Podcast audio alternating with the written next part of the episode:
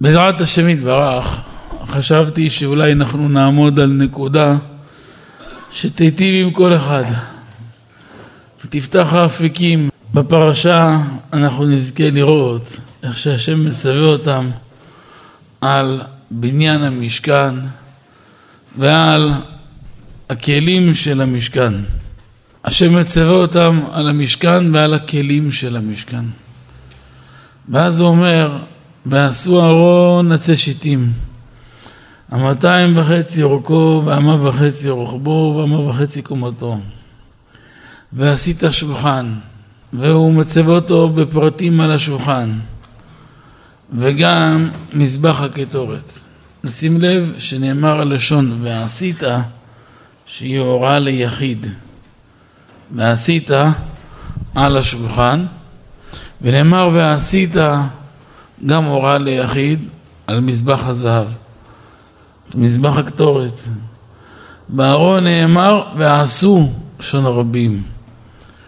וכאן שאל אבא האהוב, רבי יורם מיכאל זכותו יגן עלינו, מה ראה לשנות בין השולחן ומזבח הקטורת, מזבח הזהב, לבין הארון ויישב את הדברים על פי הרמב"ם. הרמב"ם כתב, בשלושה כתרים נכתרו ישראל. כתר תורה, כתר כהונה וכתר מלכות. כתר כהונה זכה בו אהרון, והייתה לו ולזרעו אחריו ברית כהונת עולם. כתר מלוכה זכה בו דוד, ודוד עבדי נשיא להם לעולם. זרעו לעולם יהיה, וכיסו כשמש נגדי, כי ירח ייכון עולם, ועד בשחק נאמן סלע.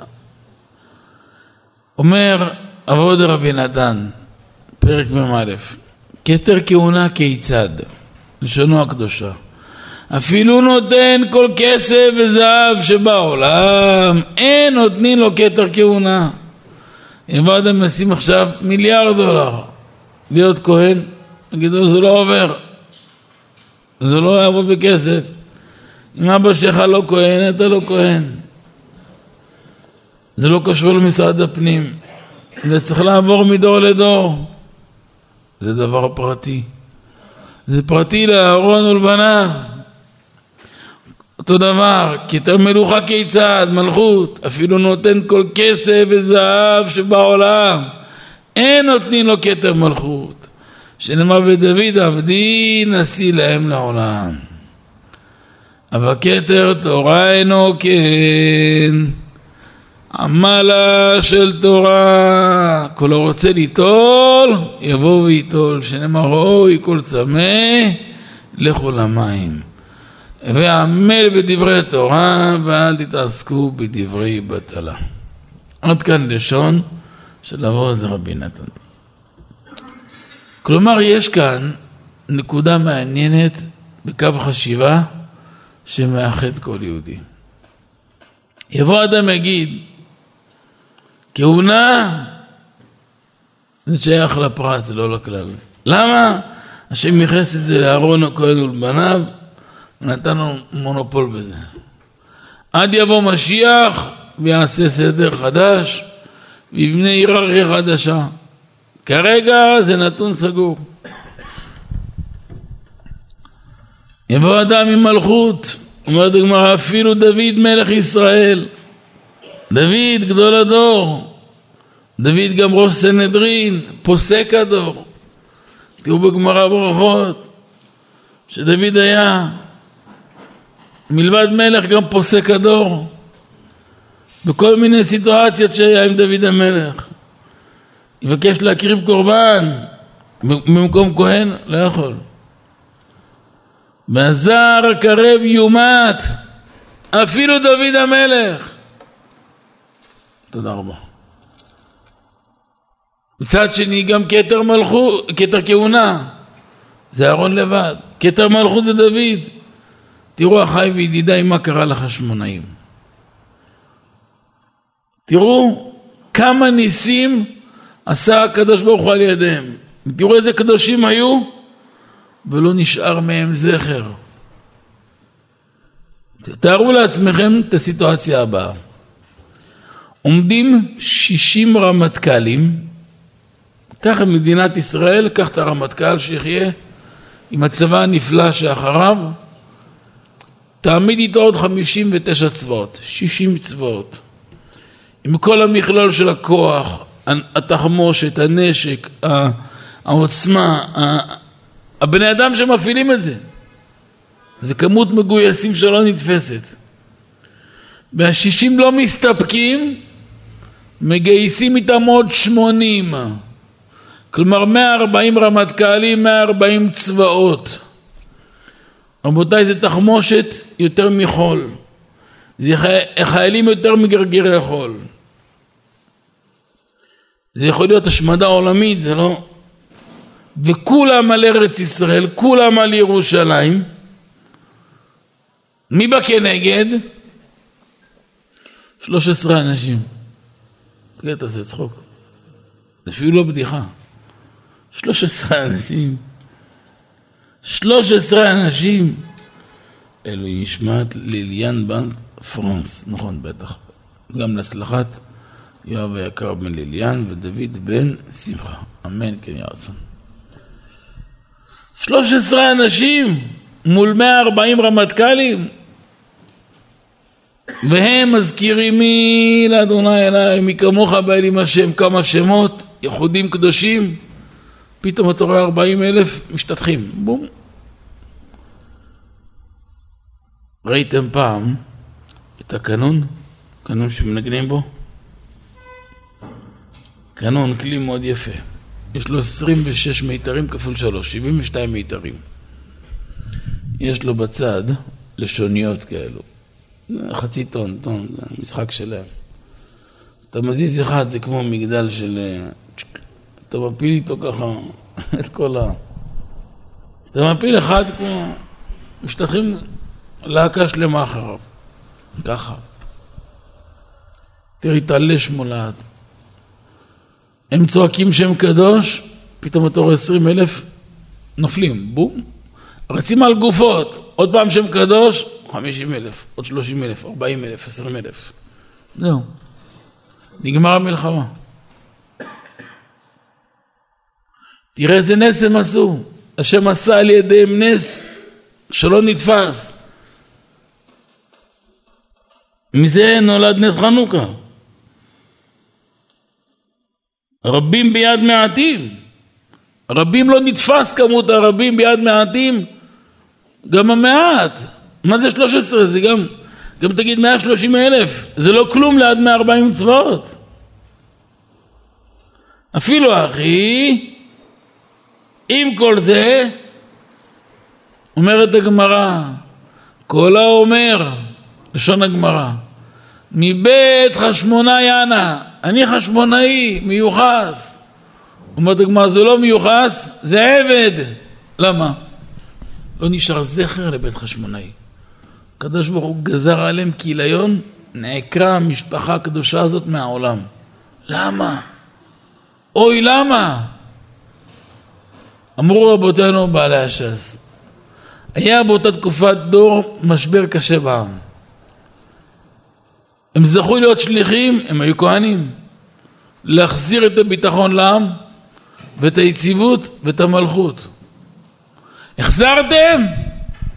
תקרא זרע דוד זה שלכם, זה לא שלנו. למה לא החזרתם לזרע דוד את המלוכה? אתם כהנים, אתם לא מלכים. המלוכה הקדוש ברוך הוא גזר ודוד עבדי נשיא להם, דוד ולזרוע אחריו. זה לא שייך לרבים, זה שייך ליחיד. לא נשאר כלום, נשאר עבד אחד משם. מבהיל. אבל כתר תורה שייך לכל אחד ואחד מעם ישראל. תראה הלל הזקן, גמרא שבת. היה סוחר עצים. אומרת הגמרא, הלל ושבנה אחים היו. עד גיל ארבעים לא למד מילה אחת של תורה. ממתי קוראים שמע בערבי לאדם הזה? גיל ארבעים. והם היו סוחרים מאוד גדולים בעץ. ועץ זה ענף גדול, גם היום, אז זה היה פי אלף. היו בונים בתים רק מעץ, נגרות רק בעץ, רהיטים רק בעץ, מבשלים רק עם עץ, אופים בעץ, אפילו גיהוץ. איך היו מגהצים? היה להם שתי לוחות מעץ, תפיסים עליהם את הבגד. הכל היה בעץ. זה המצרך הכי חיוני שהיה, יותר משמן, יותר מקמח. והם היו סוחרים ענקיים, פורקים אוניות, מייבאים, מייצאים. הם מאוד גדולים, הלל ושבנה. הלל היה אחראי על פריקה של אונייה. עובר לאדמה, פתאום הוא ראה את הבבואה שלו, ראה שיער לבן. בבואנה, מה זה שיער לבן? מזכיר את הכרחים. יום אחד נצטרך להגיע לפני הקדוש ברוך הוא. ישאל אותי בני ארוך לפניי מקרא שקראת, משנה ששנית, גמרא, משנה, זוהר, קבלה, מה אני אגיד לו? קיבל כאב בטן. היו בבבל, בבל מדינה חמה. אומרת הגמרא, הלך הלל אותו רגע לשבנה. שבנה, אחי, אני רוצה להיפרד. למה הלל מותק? נפגעת? אחים, אנחנו אחד, מה אתה רוצה בה? הכל שלך. אמר לו, אני רוצה ללמוד תורה. מה נזכרת? מה עבר עליך? קודם כל תתחתן, תביא ילדים, שים אותם בתלמוד תורה. ניקח רב טוב שילמד אותם. כלום לא עבד. רבותיי, כלום לא עבד. הלל אמר לו, לא יכול, לא מסוגל, מה הלקוחות שלי? שב נא, בוא נחלוק את העסק, מה מגיע לי, תביא לי, תמשיך לעבוד לבד. הלל מותק, אנחנו מושקעים, אתה לא יוצא עכשיו. אתה יוצא, לך בלי כלום. טוב, בסדר. לחץ לו יד, תראו מה זה כבוד של בן אדם. לחץ לו יד, נשיקה, חיבוק, נגמר. הלך הביתה, מה יש לו זמין, לקח, עזב הכל ועלה לירושלים. יצא, ישב אצל שמעיה ואבטליון. אומרת הגמרא, שמעיה ואבטליון עצמם בני גרים היו. שמעיה ואבטליון בני גרים היו. ואפילו אחי התחבר אליהם. התחיל ללמוד מאפס, גיל ארבעים. ברוך אתה אדוני אלוהים מלך העולם, שהכל נהיה מדברו. תודה. על זה אמרו שלושה חייהם משולשים. שלושה חכמים, החיים שלהם נחלקו לשלוש. הלל הזקן, הראשון. עד גיל ארבעים עבד. אבל שמע, אדם היה עשיר גדול. זה לא שהעסק נפל, העסק בשמיים, עובד, בפעות יוסף שפע. אבל הוא רגיש מיצה, זהו, נגמר. יום אחד עזב הכל, הלך ללמוד. הוא שקד על התורה ברמ"ח איברים והצטער על התורה. בזמן הזה הוא התחתן. אבל כנגד השם פתח לו שערים. פתח לו המוח והלב, והיו דברי תורה חדורים בליבו. והגיעה שנה אחת, זה היה בית המקדש קיים, הבית השני, באמצע, בשיא הבית השני. היה שנה שהיה ליל הסדר במוצאי שבת.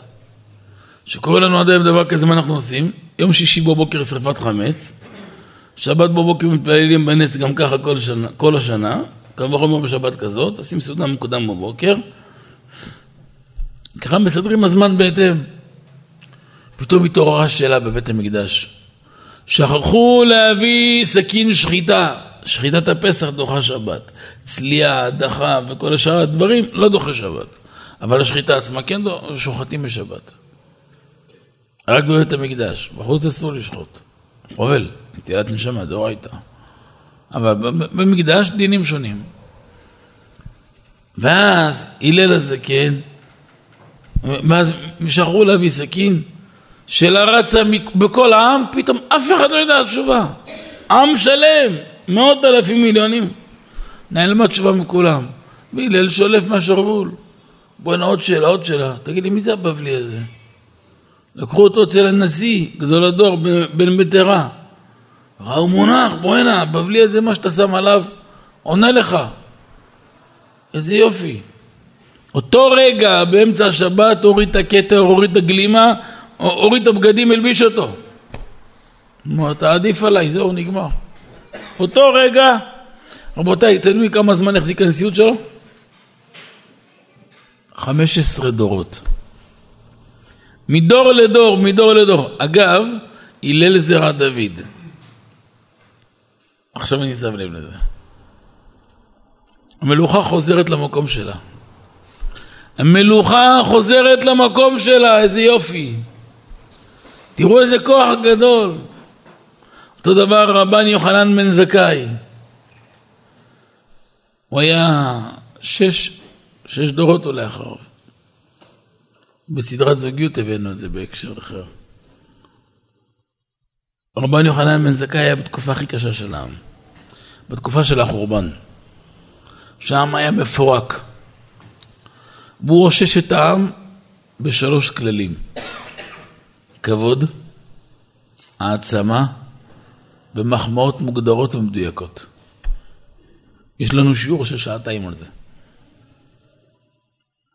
איך הוא בנה את העם משיא השבר וההריסות, הפך אותם להיות כלי קודש, וגם הוא גמר את המלאכה, קרא לרבן גמליאל, שושלת של הלל הזקן, שושלת דוד המלך, אומר זה שלך הכיסא. אומר רבנו אתה נשיא.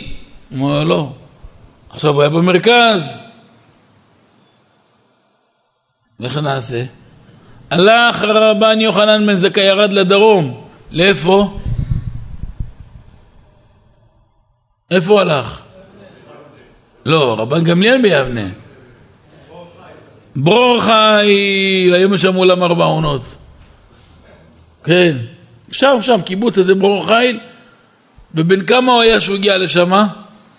בן 118 שנים. ישב שם שנתיים. למה הוא התרחק? אמר, אני רוצה שרבן גמליאל ינהג את הנשיאות שלו ברמים. שלא יתבייש ממני, שלא יצטמצם בגללי. אני זקן בן 118, תן לו הכבוד שלו. הריץ אותו, הריץ אותו בכל הכוח. שימו לב, העם היה מפורק. הוא הרים את העם, הרים אותם מלמטה מטה, הטיס אותם למעלה, אמר לו רבנו זה שלך, מאבותיך. אז אתה רואה הלל לבנו, לנכדו, מבן, מאב לבן, אב לבן, אב לבן, פתאום רבן יוחנן בן זכאי חוזר לרבן גמליאל וממשיך השושלת. תשימו לב לזה. יש מאמר מאוד מיוחד של הרבי מלובביץ' לזה. משהו מעניין מאוד.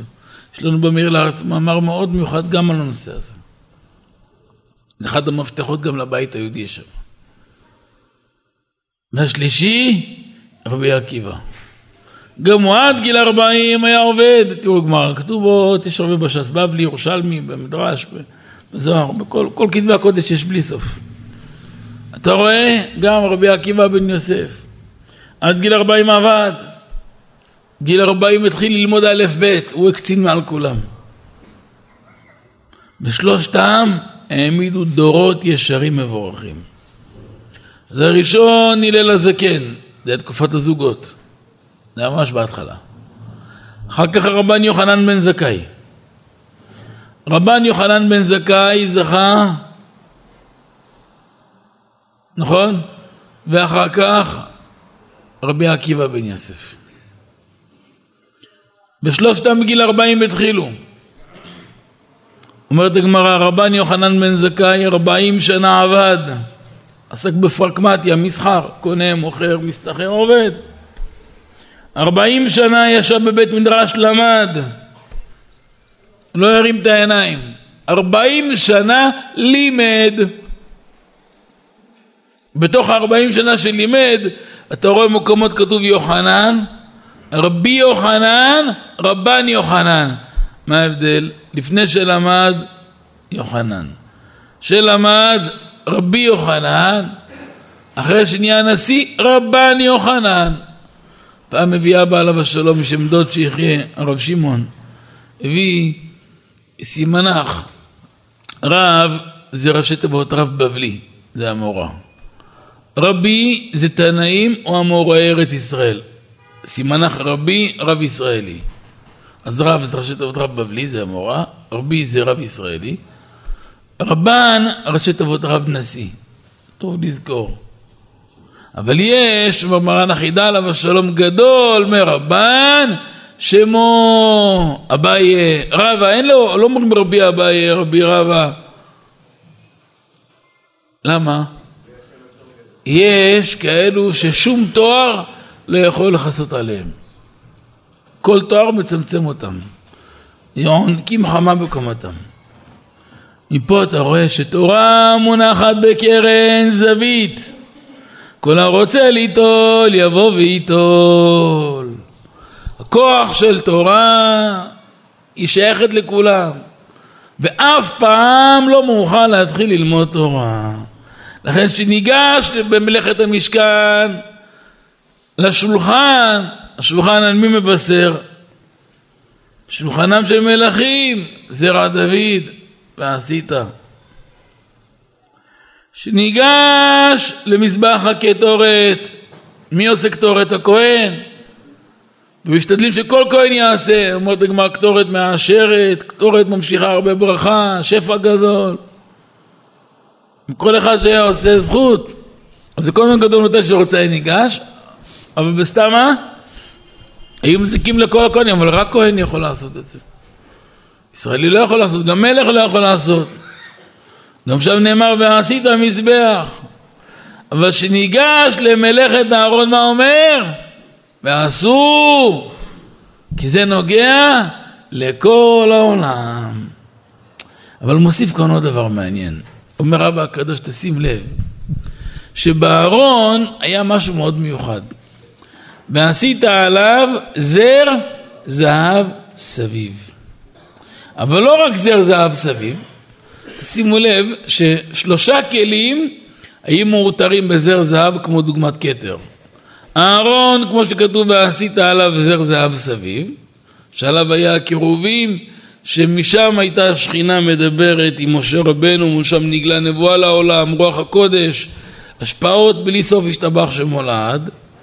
והשולחן, כמו שכתוב, ועשית לו זר זהב סביב, במזבח הקטורת, שזה מזבח הזהב, זה בסוף פרשת תצווה, כמו שכתוב, ועשית לו זר זהב סביב.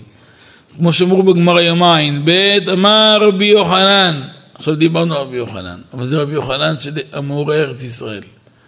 הוא חיבר הירושלמי. הירושלמי כתוב ברמב"ם מאה שנים לפני הבבלי. הלכה בדרך כלל נוטים לפסוק, בדרך כלל כמו הבבלי, כי הכלל הוא הלכתה כבתראי, הלכה כמו הדברי האחרונים. אבל בדרך כלל כשאתה מסתכל אתה רואה שהירושלמי נוטה יותר כמו דעת הסוד, והבבלי בדרך כלל כמו דעת הנגלה. אם ניקח נגיד חכם עובדיה, בדרך כלל ילך עם הנגלה, נגיד בן איש חי ילך בדרך כלל עם הסוד, זה ככה בדרך כלל. רוב הספרדים בדרך כלל נטו אחרי דרך הסוד, בדרך כלל. יותר מזה, אנחנו הספרדים קיבלנו הוראות רבנו הארי, יותר משקיבלנו הוראות אפילו מרן השולחן ערוך. אז בדרך כלל רוב הקהילות של הספרדים, בכללות, נוהגים, נוטים יותר לנהוג כמו רבנו הארי ודעת לעשות בכללות, אבל ככה זה טוב לדעת. אמר רבי יוחנן, שלושה זרים הן, של מזבח ושל ארון ושל שולחן, של מזבח זכה אהרון ונטלו. זה מלכות של אהרון, זה כהונה. של שולחן זכה דוד ונטלו, כתר מלכות. אבל של אהרון עדיין מונח הוא, כל הרוצה לקח יבוא ויקח. כלומר שלושה כתרים הם, כתר כהונה, כתר מלוכה וכתר תורה. כתר תורה כנגד הכל. אבל כשאתה מדבר על בן תורה, צריך לזכור שיש כמה נקודות. בעשייה של אהרון, הקדוש ברוך הוא עשה כמה שינויים משאר הדברים. נתבונן בפרטי הציווי על עשיית אהרון. תסתכלו, בציווי של עשיית השולחן למה שנאמר ועשית, אמרנו בלשון יחיד, נכון? ועשית שולחן עצי שיטים, ועשית מזבח עם כתר קטורת. לצד אהרון שאמרנו עשו, אמר לשון ועשו, לשון רבים, נכון? ועשית ועשית ועשו. הבדל שני במידות של השולחן, במידות של המזבח, אנחנו מוצאים מידות שלמות וגם מידות חצויות. נגיד בשולחן, המאתיים אורכו זה שתי אמות, אמה רוחבו, אמה וחצי קומתו. אז גם יש מידה שלמה, 200 זה שתיים שלמות, אמה זה שלם, אמה וחצי זה אחד וחצי, זה חצוי. אותו דבר במידות של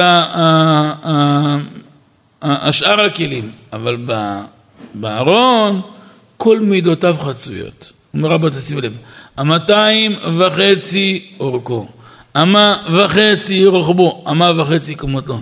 וכאן שאל אבא שאלה, למה כל המידות שלו חצויות? יותר מזה, על פי המבר במרן שולחן ערוך, באור חיים קס"ח, בדיני ברכות. אם מביאים לפני אדם לחם שלם ולחם חתוך, יש חלות כמו של האדמו"רים, גדולות כאלו, שתי מטר. הביא לך חצי חלה, גודל מטר עשרים כזו גדולה, אבל זה חצי. או לחמניה קטנה שלמה, על מה תברך? עדיף קטן שלם ולא גדול חצוי. במשנה, האמת היא זה לא שולחן ערוך, לפני שולחן ערוך, זו משנה מפורשת. יש חצי בצל גדול או אחד בצל קטן שלם. בצל קטן שלם, שלם עדיף. אז למה המידות של השולחן, של הארון, כולו חצויות? שלוש, אבא הרב עליו השלום מוסיף, את השולחן ואת המזבח התורה מצווה לצפות בזהב רק מבחוץ. דרך משל, אתה מזמין עכשיו ארון מנגר. אני רוצה ארון, תעשה לי ציפוי כזה וכזה וכזה. נגר, הכל בסדר, כסף סובל הכל. מה מצפים? מבחוץ, מה רואים לעין? תראו איזה יופי, הכל זהב, הכל זה. זה מאוד יפה. מישהו מצפה בפנים? מה רואים בפנים? כלום. שים מקסימום פורמייקה יפה, עץ יפה, וזהו ברכה מה. אז בכל הכלים הציפוי מבחוץ. בארון אומר, וציפית אותו מבית ומחוץ לצפנו. תנח בחוץ, כולם רואים זהב, הבנתי, בפנים למה זהב. מה העניין שלו?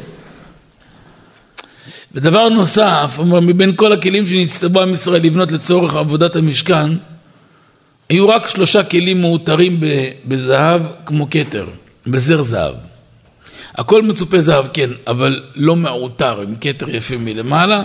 היה הארון, השולחן ומזבח הקטורת. אלא שבשולחן ובמזבח, אמרנו שהשולחן זה כנגד הארון, שולחן של מלכים, ומזבח זה, סליחה, שולחן של מלכים זה דוד, ומזבח זה של של האהרון, של הכהנים. נאמר, זר, ועשית לו זר זהב סביב, בנוגע לאהרון נאמר ועשית עליו, לא, לא, עליו זר זהב סביב. אז כל זה שאלה בארבע שאלות, למה לחלק ככה? והסביר דבר מעניין מאוד. אמר, אמר דבר שהוא ממש נפלא מאוד. אומר רבא הקדוש רבי יורם מיכאל, זכותו הגן עלינו.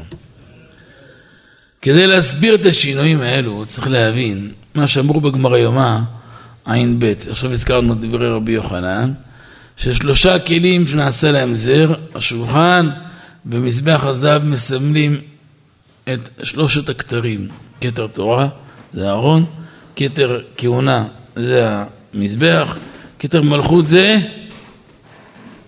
כתר מלכות זה השולחן, שולחנם של מלכים. המזבח כנגד כתר הכהונה, כי העבודה הייתה רק הכהנים. השולחן המלכות זה מסמל שולחן של מלך עם עושר גשמי, שזה מסמל את המלך. אבל הארון, זה עליו מונח ארון הברית בתוכו, זה כתר תורה שייך לכל עם ישראל. לכן לפי זה השאלה הראשונה ששאלנו, למה בציווי על עשיית השולחן והמזבח נאמר בעשית על לשון יחיד? בציווי לשון בעשו, מסתדר, כתר מלכות שייך לכולם. לכן זה שייך כל כלל ישראל נאמר ועשו. ועד היום, ועד הרגע שיבוא משיח צדקנו בקרוב, כל שעה, כל שנייה, שיבוא כל פעם שיבוא יהודי וישקוד על התורה, בהכרח שהתורה מאירה דרכו. לכן רק צריך שייזהר שתהיה תורה לשמה ובטהרה. עם התורה לשמה ובטהרה, תסגל לו כל המעלות. איפה התסבוכת של בן אדם? שנכנסים אינטרסים. שמתחיל להיות מהול באינטרסים, משם מתחיל להתרסק. מפתח של יהודי בקדושה שלו זה רק השלמות והכבוד שלו, זה שלמות אמיתית שיש לאדם בעבודה לשמה. וזו הסיבה שהמושג תורה אין לה מונופול. גם יהיה האדם הכי פשוט בעולם, יעסוק בתורה בצנעה, אבל בהתמדה יום אחרי יום, לילה אחרי לילה, בסוף התורה תכריז עליו מבחוץ. כל העוסק בתורה בסתר, מכריזה עליו בגלוי. כמו שהבאנו דוגמאות, הבאנו רבן יוחנן, הלל הזקן, הם התחילו נמוך מאוד. רבי עקיבא היו לועגים לו, אדם בן 40 למד א' ב'. אין בכל העולם אם אדם בן 40 לא יודע א' ב', מי לא יודע אם א' ב'? מה, עד כדי כך אנאלפבית? רבותיי, רבי עקיבא הגיע למדרגות 18 שורות לפני משה רבנו בתורה. משה רבנו קיבל ישירות מפי השכינה. הוא כל כך התקדם, 50 שערי בינה נפתחים לו. ופה תלמד, גם מי שהראש שלו גלגול של מוזאיקה, והלב שלו גלגול של איזה שיש, אם ישקוד על התורה בהכנעה והתמדה ויגרוס בה בלי הפסקה, יום אחד ייבקע הסלע. להוציא ממנו מים, ויוציא נזלים מסלע. מצד שני, וזה שייך לכל אחד מעם ישראל. לא כן כהונה ומלכות אי אפשר. עכשיו גם אדם שאבותיו היו עמי הארצות, הם לא יודעים כלום. מה יגיד? אין לו סיכוי? מה פתאום? למה מי היה אביו של רבי עקיבא? יוס, יוסף הגר. חצי מחייו היה בכלל גוי. החצי השני התגייר. לא היה לו שום ייחוס. בגמרא ברכות רצו למנות רבי עקיבא נשיא, לא מינו אותו, למה? אמרו לו, אין לו זכות אבות. חסר לו. הוא היה האבא הראשון בשושלת, חזק. תראו איזה כוח היה לו. אותו דבר, הרבה גדולים איפה יצאו? דווקא במקומות פשוטים, איך אמר התנא, היזהרו מבני העניים, שמהם תצא תורה, למה? מתוך שאף אחד לא משגיח בהם, גם יצא הרע לא שם עליהם. אז הוא לא מפחד מהם, הוא לא מאיימים עליו. הבן של והנכד של ובנן של קדושים יש לו הרבה הרבה התראות, מה נראה לך? גם אבא שלו וגם סבא שלו וגם סבא רבא שלו, אז מה? אז הוא מעמיד עליו 200 חזיתות. לכן הרבה יותר קשה לצאת גדול מבית של גדולים. בית פשוט אין לו מלחמה. מתענג על כל מילה, זהו נגמר, הוא בולע מה. לא תמיד זה מלחמה קלה. וזה נקודה ששייך לכל אחד. כשאנחנו היינו ילדים, לפני הרבה שנים, כמעט לא הכירו בארץ את המושג שיעור תורה. היה מושג אזכרה. מישהו נפטר, מחילה מהכבוד, אז באים כולם, עושים דרשה, עושים דברי תורה, אבל מושג שיעור ערב, דף יומי וכאלו לא הכירו מה זה. אולי בירושלים הכירו. לפני 40, 45 שנה, 50 שנה, לא... אף אחד לא ידע את הדברים האלו. בדרום ודאי שלא. השיעור הראשון שהוקם, אבא הקים לפני 40 שנה אולי. זה השיעור הראשון שאבא הקים. זה היה חידוש. חידוש אזכרה, כן, מכבדים באים. אבל אה, על אב"כי שיעור כל יום? מי יקרה מה זה? אבא פתח שיעור ראשון, אני זוכר, היה יוצא בשש בערב. התחיל עם שתיים, שלוש, עשר, שתים עשרה, שלוש עשרה. משש עד תשע, שלוש שעות. דף גמרא, שולחן ערוך, קצת זוהר. ככה כל דבר קצת, קצת מוסר. עד שהגיע ל-80, 90 איש כל ערב. זה, כמו תגיד היום, 2,000 איש כל ערב בערכים. ואחר כך בלי הנער היום, בפרוטס יש מאות אלפי שיעורים. מי, ידע מה זה? מי היה מגיע בשיעורים האלו? אני זוכר שהייתי ילד. כמה, מחילה, אסופים מהרחוב. כשאבא נפטר, אז באו עשרות אלפים, אולי מאות אלפים לנחם. בא דיין אחד חשוב בירושלים. ישב איתנו ובכה איתנו. בתוך השבעה. ואז הוא אמר לי, אתם לא, לא מכירים אותנו.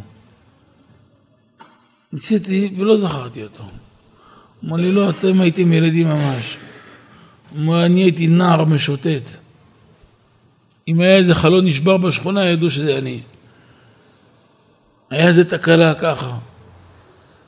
לא היה קולט כלום, הראש שלו היה מוזאיקה. כלום, כלום לא קולט. כבר ידעו שהוא הולך ל... אבא שלך היה מושך אותי מסוכריות. הייתה עניות גדולה. יום אחד הביא לי גולדה, גולדה זה עשר שקל, זה כמו משכורת. אמר, בוא תשב. אמר, אני לא רוצה ללמוד תורה. לא, רק תשלים לנו מניין, שנוכל להגיד התגדל והתקדש. טוב, מה אכפת לי? גם סוכריות, גם כסף. וככה יום, יום, יום, יום, עד שנפתח הלב. והיה מרצון בוחר לשבת בשיעור. אחר כך לקח אותו לישיבה בירושלים, והכשיר אותו ובנה אותו. ההורים שלו לא, לא השגיחו בו. היה נוסע אליו לישיבה, מבקר אותו, מחזק אותו. והיום הוא כבר שלושים שנה דיין. כמה נשמות כאלה הם עשו? מאיפה אספו אותם? מהרחוב. אספו אותם מהרחוב. כי התורה שייכת לכל כלל ישראל. וזה המקום שאסור לפספס אותו. ואתה רואה איך מתקרבים. וזו נקודה גם של הכנעה וענווה ומפתח של בן תורה. מצד שני גם צריך לזכור שמפתח של בן תורה זה גם הענווה שבו. עכשיו, ועל זה אמר בשאלה השנייה, מפני מה מידותיו של אהרון החצויות? כל הכלים, אמה אורכו, אמה מאתיים אורכו, אמה רוחבו, אמה וחצי כמות. גם מידות שלמות, גם מידות חצויות.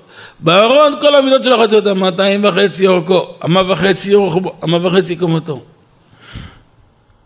מאוד תזכור, עם כל המעלה והזכות שיש לאדם שעמל בתורה ויגיע בה, יש גם סכנות גדולות. לפעמים אדם לומד הרבה תורה, מוסיף החומה על חומתו, פתאום מתגנבת ללב תחושה של גאווה. תשמע, אם לא אני, איפה? אני עשיתי ככה וככה וככה, פתאום האנוכיות נתפסת שמה. אומרת הגמרא פה, הוא מאבד הכל, תראו גמרא סוטה ד', ה', שתי דפים, מפוצצים, מפוצצים צבעים. כמה קשה הגאווה.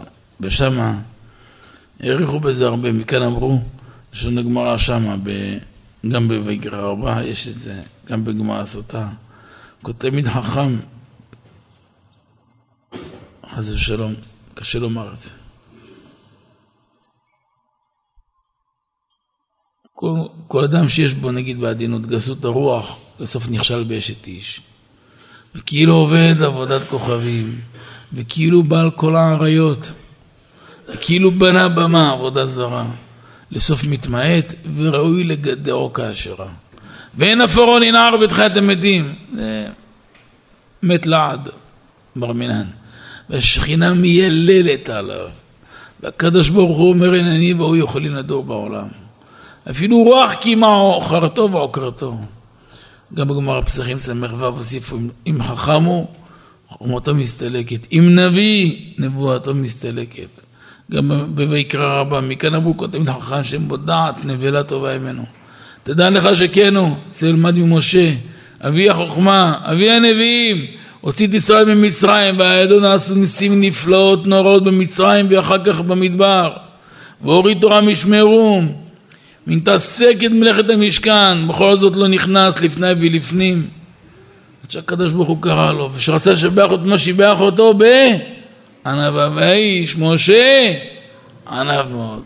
כוח של בן תורה זה ענווה שלו. משה רבנו, למה לא נכנס? אמר, מי אני שניכנס? הוא לא הרגיש את עצמו עדיף על אף אחד. כל מה, מה שנעשה על ידו, והענווה חדורה בעצמות שלו, קיים אותו לעד.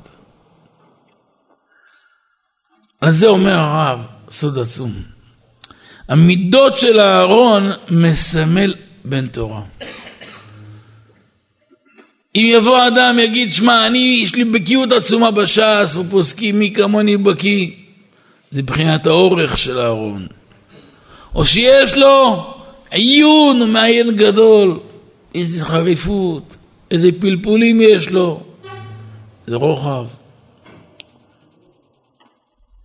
עיון נפלא בסוגיות, יש לו ידע עצום אולי בקבלה, זה מבחינה של גובה, זה עומק של אהרון. אורך, רוחב וגובה ועומק. מודה לך תמיד, תזכור אותה רק בחצי. המאתיים? וחצי. אמה וחצי. באמה וחצי קומתו. אם בבקיאות, אם בעיון, אם בקבלה, בסוד, תמיד אתה בחצי. תראו בבבלי אין דף, דף א', נתחיל מדף ב'. אדם יגיד, גמרתי כל הש"ס. דף א' לא למדת עדיין. א' חבילה. תמיד יש את החלק הזה. וזה חיבור של קיימא. כי אם רוצים שהתורה תתקיים, צריך שיהיה בה. הכנעה היא שברון הלב. ושברון הלב הוא מפתח של הכלה של תורה. שברון הלב זה לא עצבות, חס ושלום.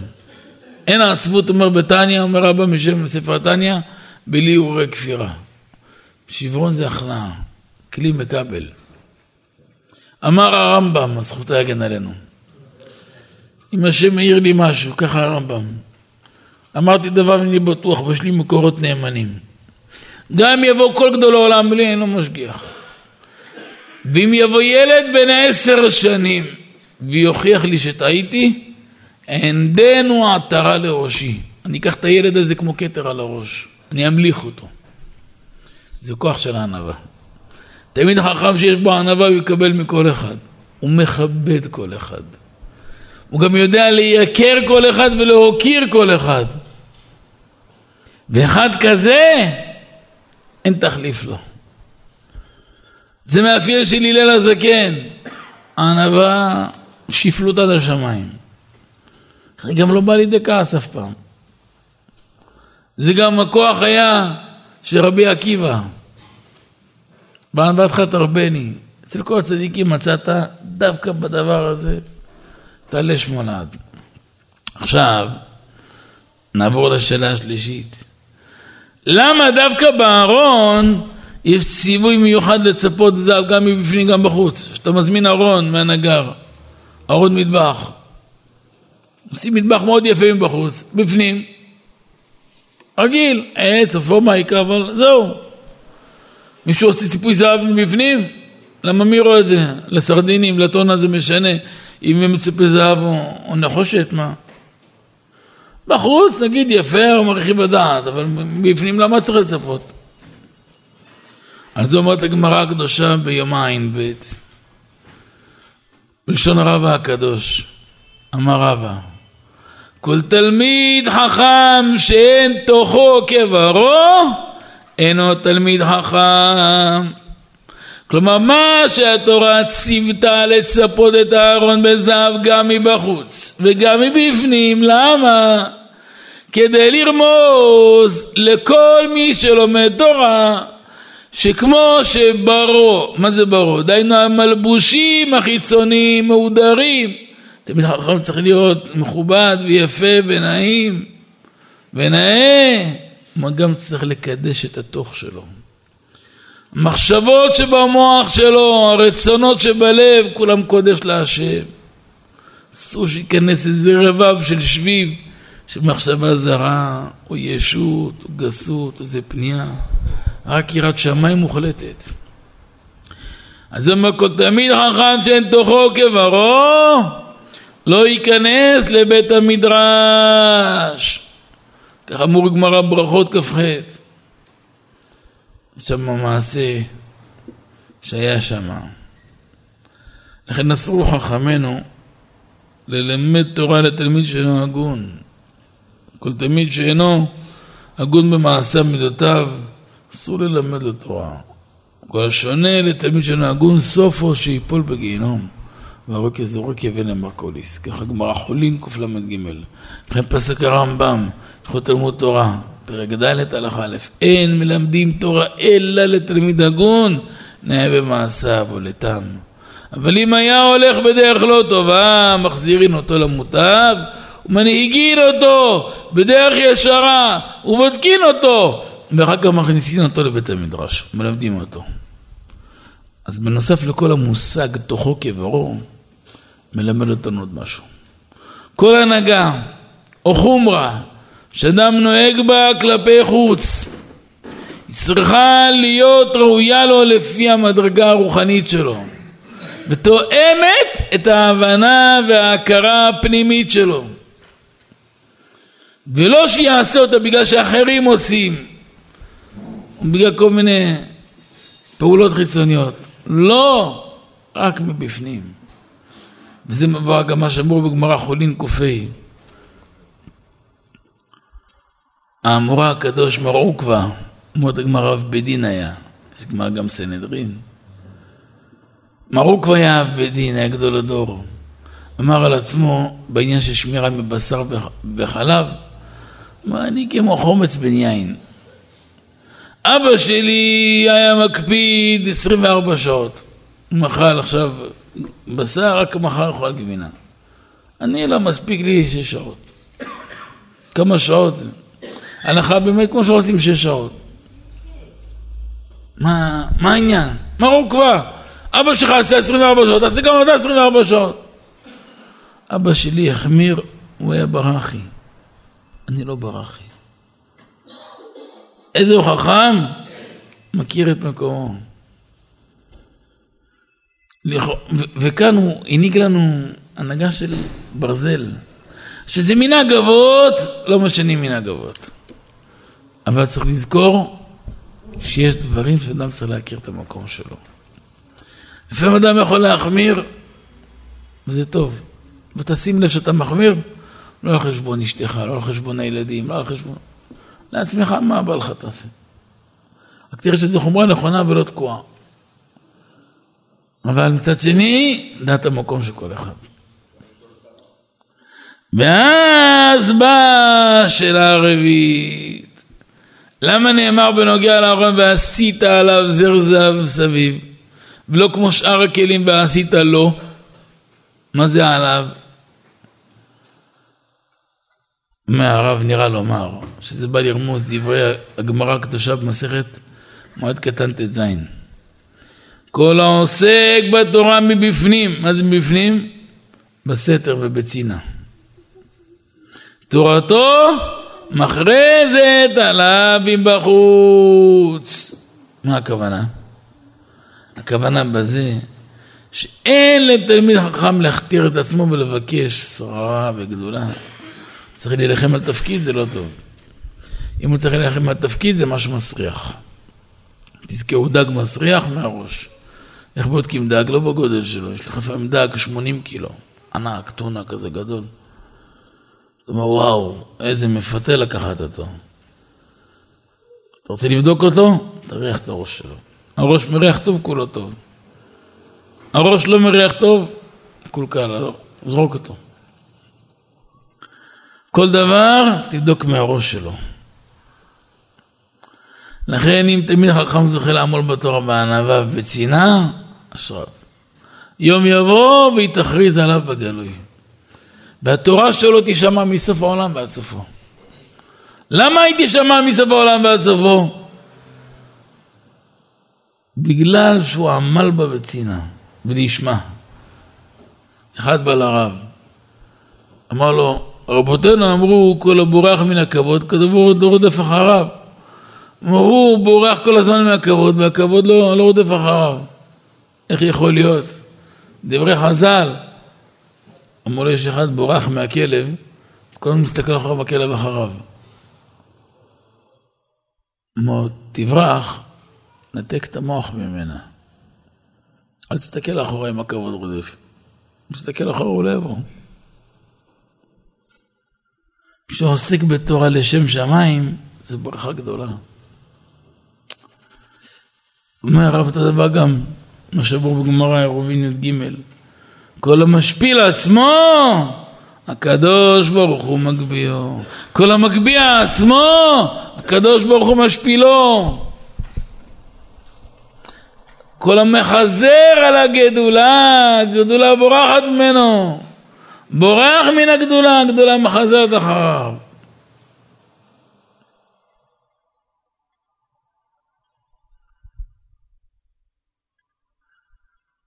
תראו מה זה.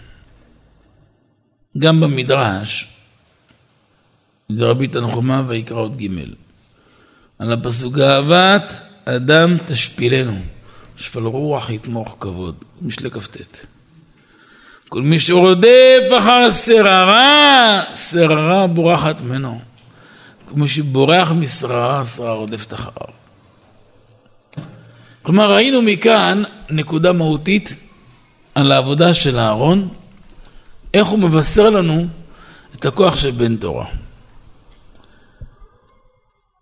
אבל ברשותכם, ניתן כמה דקות קצת רובד פנימי יותר ועמוק יותר. זה יותר ליראה השם חושבי שמו, ופה כולם קדושים, ואפשר קצת לדבר מעט בפנימיות.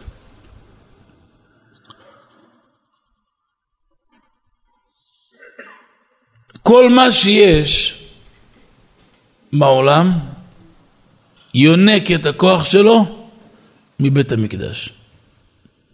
זה כתבנו בעזרת השם באריכות רבה בספר שלנו חלב הארץ על שולחן ערוך, חלק שביעי, פרק י"ב, ענף א', שם המחשנו את זה והנגשנו עם דוגמאות מאוד מאוד מוחשיות. ותראו איזה דבר נפלא זה. מבית המקדש נמשך שפע, ברכה, פרנסה, שפע עצום לכל העולם. ויש כאן דבר מאוד מאוד נפלא. כל מה שיש בבית המקדש, שזה מרכז של העולם, יש לכל יהודי בתוכו, באדם. זה שמור בגמרא הקדושה באבו בתרא, האדם סוד עולם קטן.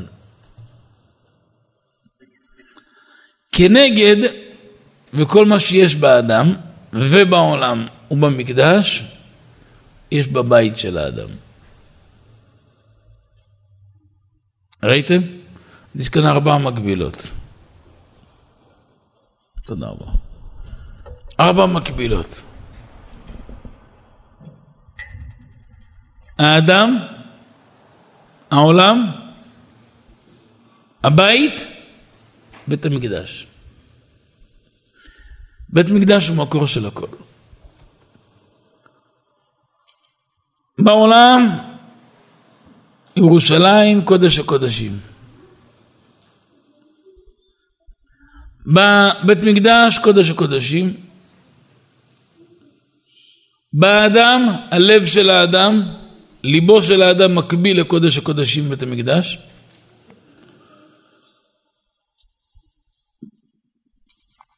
בבית מקדש, קודש הקודשים, שזה נקרא חדר המיטות. בבית, קודש הקודשים, זה יהיה חדר השינה. משם תצא הוראה וישועה לעם ישראל. הכל תלוי איך תהיה ההנהגה של הבית.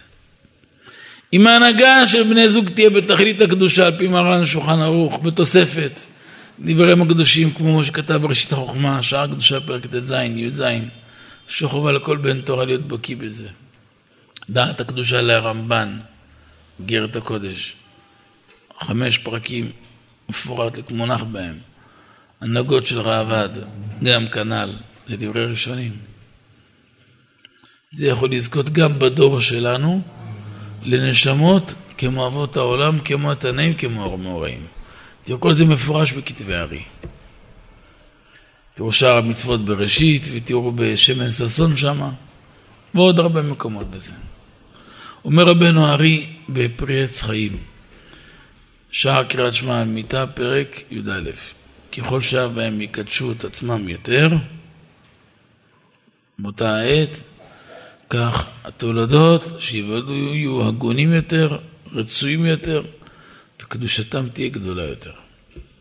בתניא, פרק ג', מבואר שעיקר האדם וכל מה שיעשי כל ימי חייו, זה תלוי בלבושים שיקבל מאביו ואמו.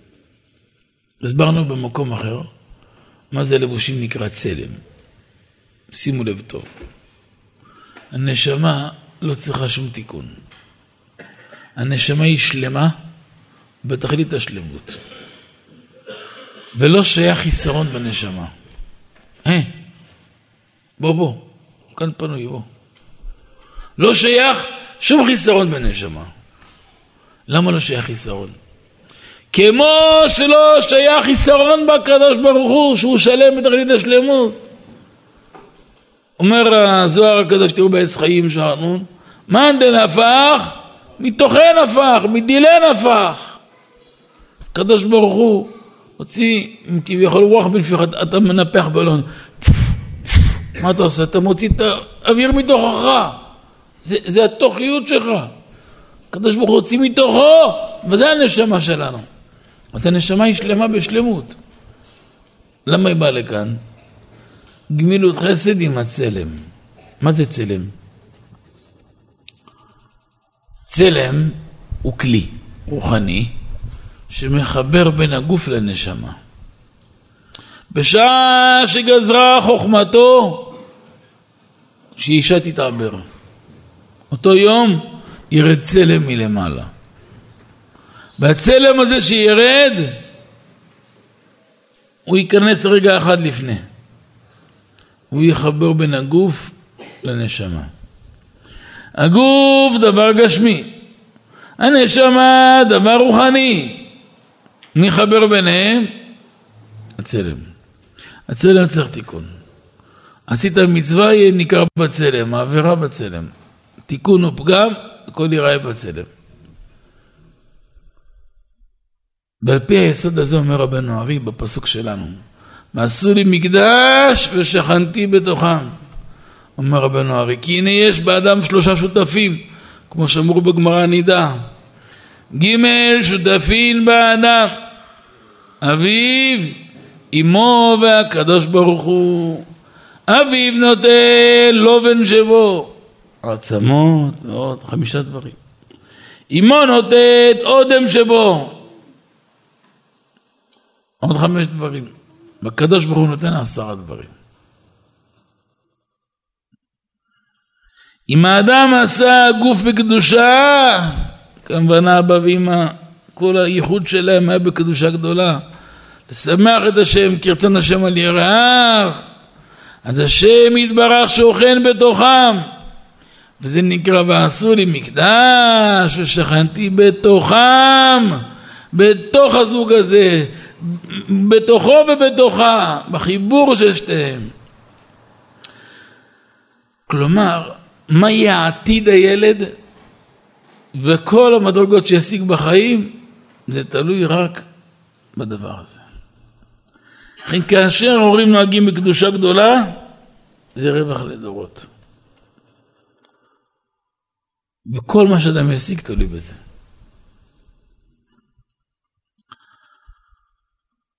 דרך משל, הבאנו פעם בשיעור. אם אני אקח נורת לד חזקה מאוד, נשים אותה בתוך כלי זכוכית, שקוף, זה קריסטל יפה. נסגור עליה מלמעלה גם עוד איזה קריסטל יפה. הכל יהיה, הופך להיות נורה גדולה. זה יאיר את כל האולם הגדול הזה. למה? כי זה אור. בשקוף מוציא. אבל אם תיקח את הנורה הגדולה הזאת, שים אותה בתוך איזה כוס של חרסינה. אף אחד לא רואה שזה נורא. זה קבור בפנים. איזה סוג נשמה תרד, זה לא ביד ההורים.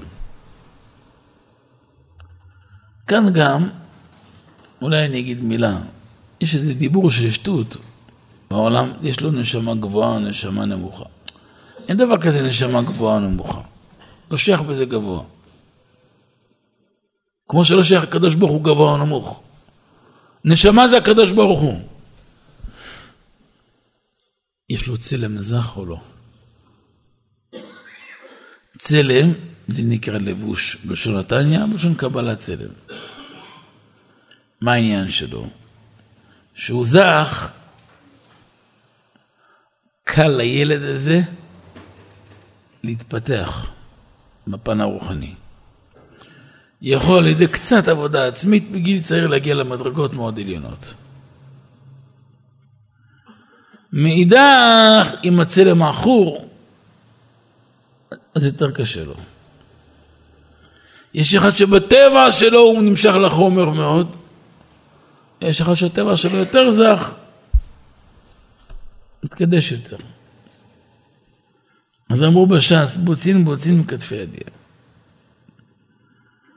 אבל צריך לזכור שכאשר כל ההנהגה מושתתת על קדושה, קדושה אמיתית, זה יגרום למהלך כזה יפה, שהצלם יהיה זך, וכבר בגיל צעיר הוא יהיה חדור בעולמה של תורה.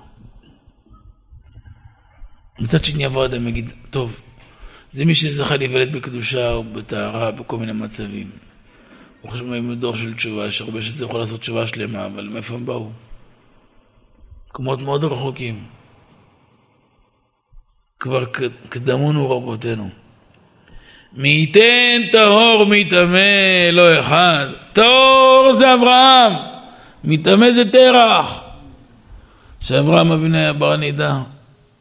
אפילו אחי עבד קשה לקלף הקליפה וקילף אותה. משם הגיע למדרגות נעלות מאוד. כלומר, אין לך אדם שלא יכול להגיע גבוה מאוד. השאלה כמה הוא יהיה עקבי וכמה ימסור נפשו על הקדושה של האדם. גם כל הנטייה של האדם אחרי יצר טוב, אחרי יצר הרע, וכמה יצר הרע קשה יותר, או רך יותר, זה תלוי בטבע הטבעי, וזה ביד ההורים. אז אני מסכם. איזה סוג נשמה תרד זה רק בידו יתברך. אבל באיזה צלם זה יתלבש זה ביד ההורים. לפי ההנהגה של ההורים, ככל שיהיו קדושים יותר, גם הצלם יזך. לכן ילדים כאלו קל להם להתפתח ולצמוח ובקלות ומהר. והתורה נובעת בהם. הקדושה מנת חלקם. מאשר אחרים שהמשיכה שלהם זה החומר כל הזמן, צריך עבודה יותר קשה. זה גם סוד השמירה משך החיים כל מיני, סוכות, כל מיני סיטואציות. יש מאמר בזוהר וירא, במדרש שנעלם קי"ב, מה שרב יוסף לבבל ראה בחורים פנויים יפי תואר, שנכנסים ויוצאים גם בנשים יפות ואף פעם לא חוטאים אפילו במחשבה. אמר להם, אתם לא מפחדים מיצר הרע? אמר לו, אנחנו נחצבנו בקדושה. קדושה יתר הייתה ביצירה שלהם, יש להם שמירה עליונה. שראה הזוהר של שבוע שעבר, אמר סבא דמשפטים יותר הבין העניין הזה. שורש ההבדל בין אלו שזכו להימשך בזמן הראוי של ליל שבת אחר חצות, או של משך השבוע בזמנים אחרים. שמעוררי אורות וגדולי הדור זה זמנים מיוחדים. והם צדיקים שבכל דור. מאידך יש בזוהר בראשית, זוהר חדש בראשית י"א, שפעם רבי זירא הלך במדבר וראה אדם אחד נושא על כתפו מסע כבד מאוד, אפילו שהיה זקן. אז ראה את הכוח שלו, אמר, חבל שהכוח לא, הזה לא מושקע בתורה. בכה הזקן נאנח, אמר, מה נעשה שאבא ואמא לא יצרו אותו בקדושה.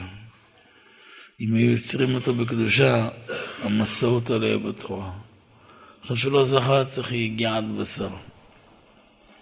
כלומר, בכוח ההורים לסלול דרך לבנים. אבל זה תולדה של עבודה של קדושה. נמצאנו למדים שההשקעה של האדם לא חוזרת ריקם.